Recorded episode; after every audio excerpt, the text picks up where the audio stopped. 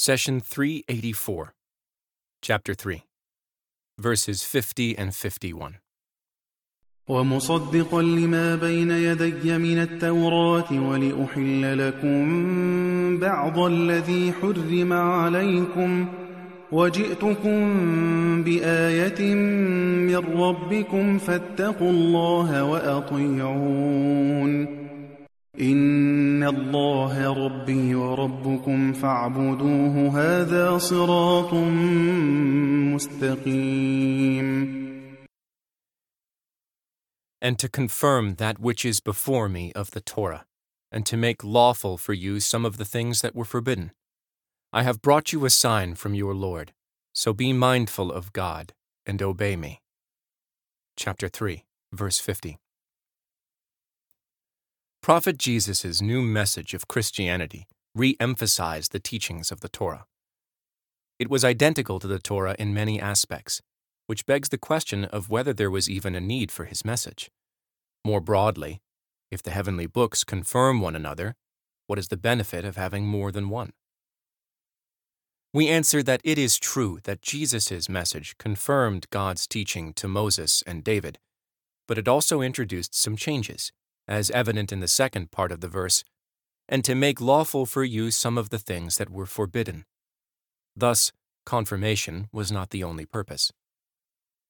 Second, heavenly books serve as reminders for those who strayed away from the previous messages. And third, new heavenly books bring provisions that are more suitable for the times. Creed never changes, neither does historical narrations, but some of the rules governing people's movements in life do. There is always wisdom behind what God allows and what He forbids, but His wisdom is not according to what you think. Thus, we caution against assuming that everything God forbids is harmful. He may prohibit things for other reasons, such as to discipline people. A believer may live his or her life while never understanding the harm behind what God has forbidden. If someone questions, Why did God forbid that?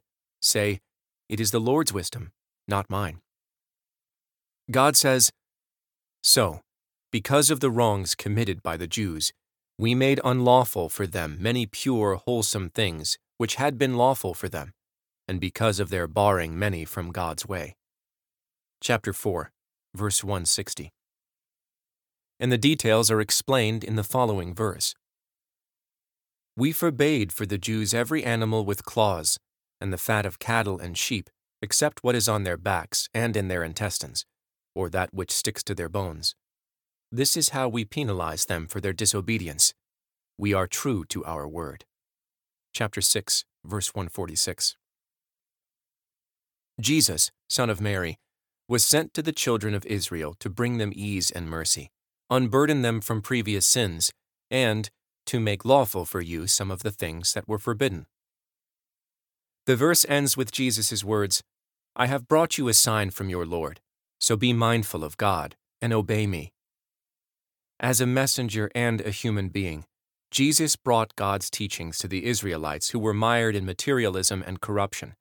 Thus, Allah armed him with miracles to support his message. Glory be to him who caused these marvels to occur on the hands of his servant. Jesus, in turn, ordered his people to fear God and to follow his example in implementing God's commands, which brings us to the next verse in Al Imran. Indeed, Allah is my Lord and your Lord, so worship him. That is the straight path. Chapter 3, verse 51.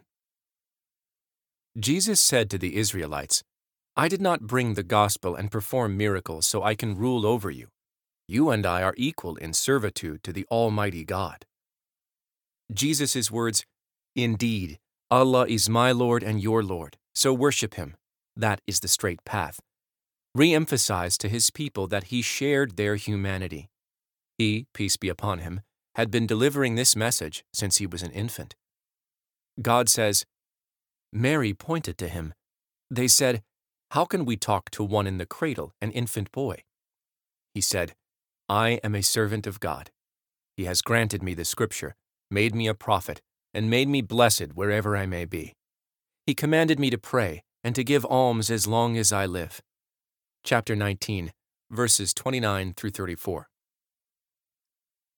A straight path is the shortest distance between you and your goal.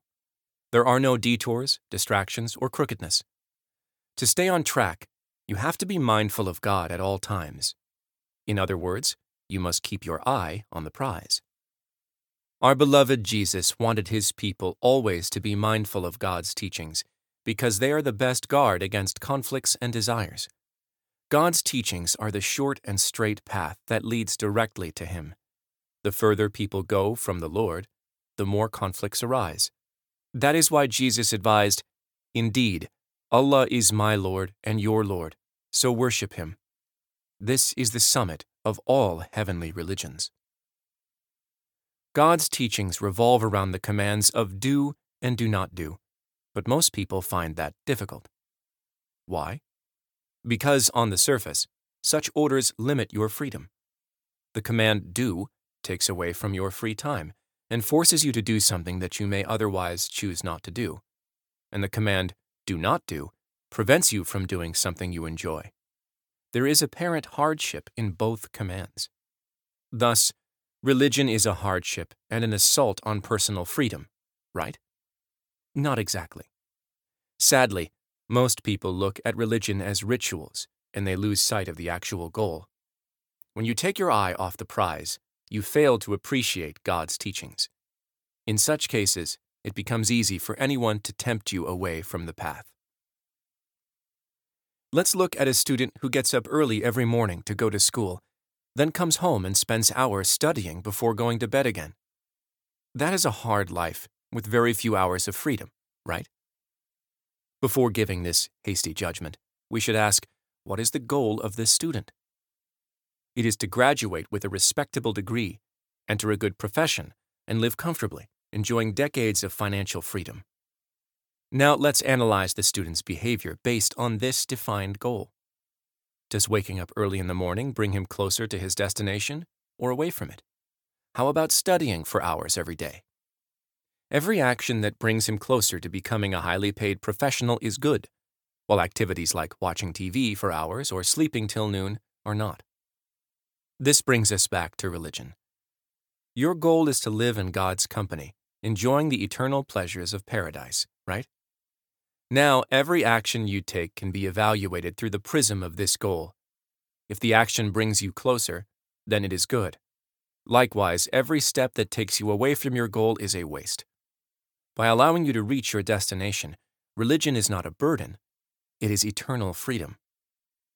Unfortunately, people often have different goals. They want money, fame, and instant gratification. Many chase after partners of the opposite sex and maximize pleasure through eating and drinking. For people with such goals, religion is a burden as it distracts them from their desires, so they often abandon it altogether.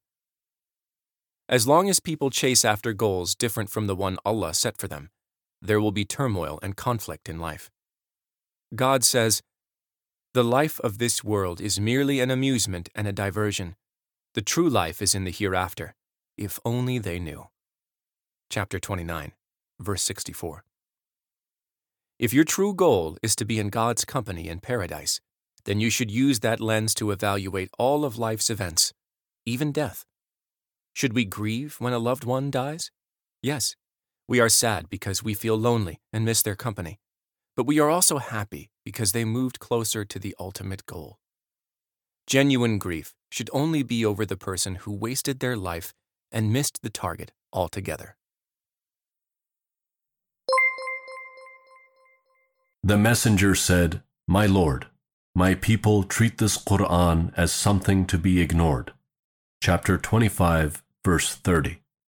Do not abandon God's book. Please take a moment to subscribe and to share with your family and friends. Visit us at www.qurangarden.com.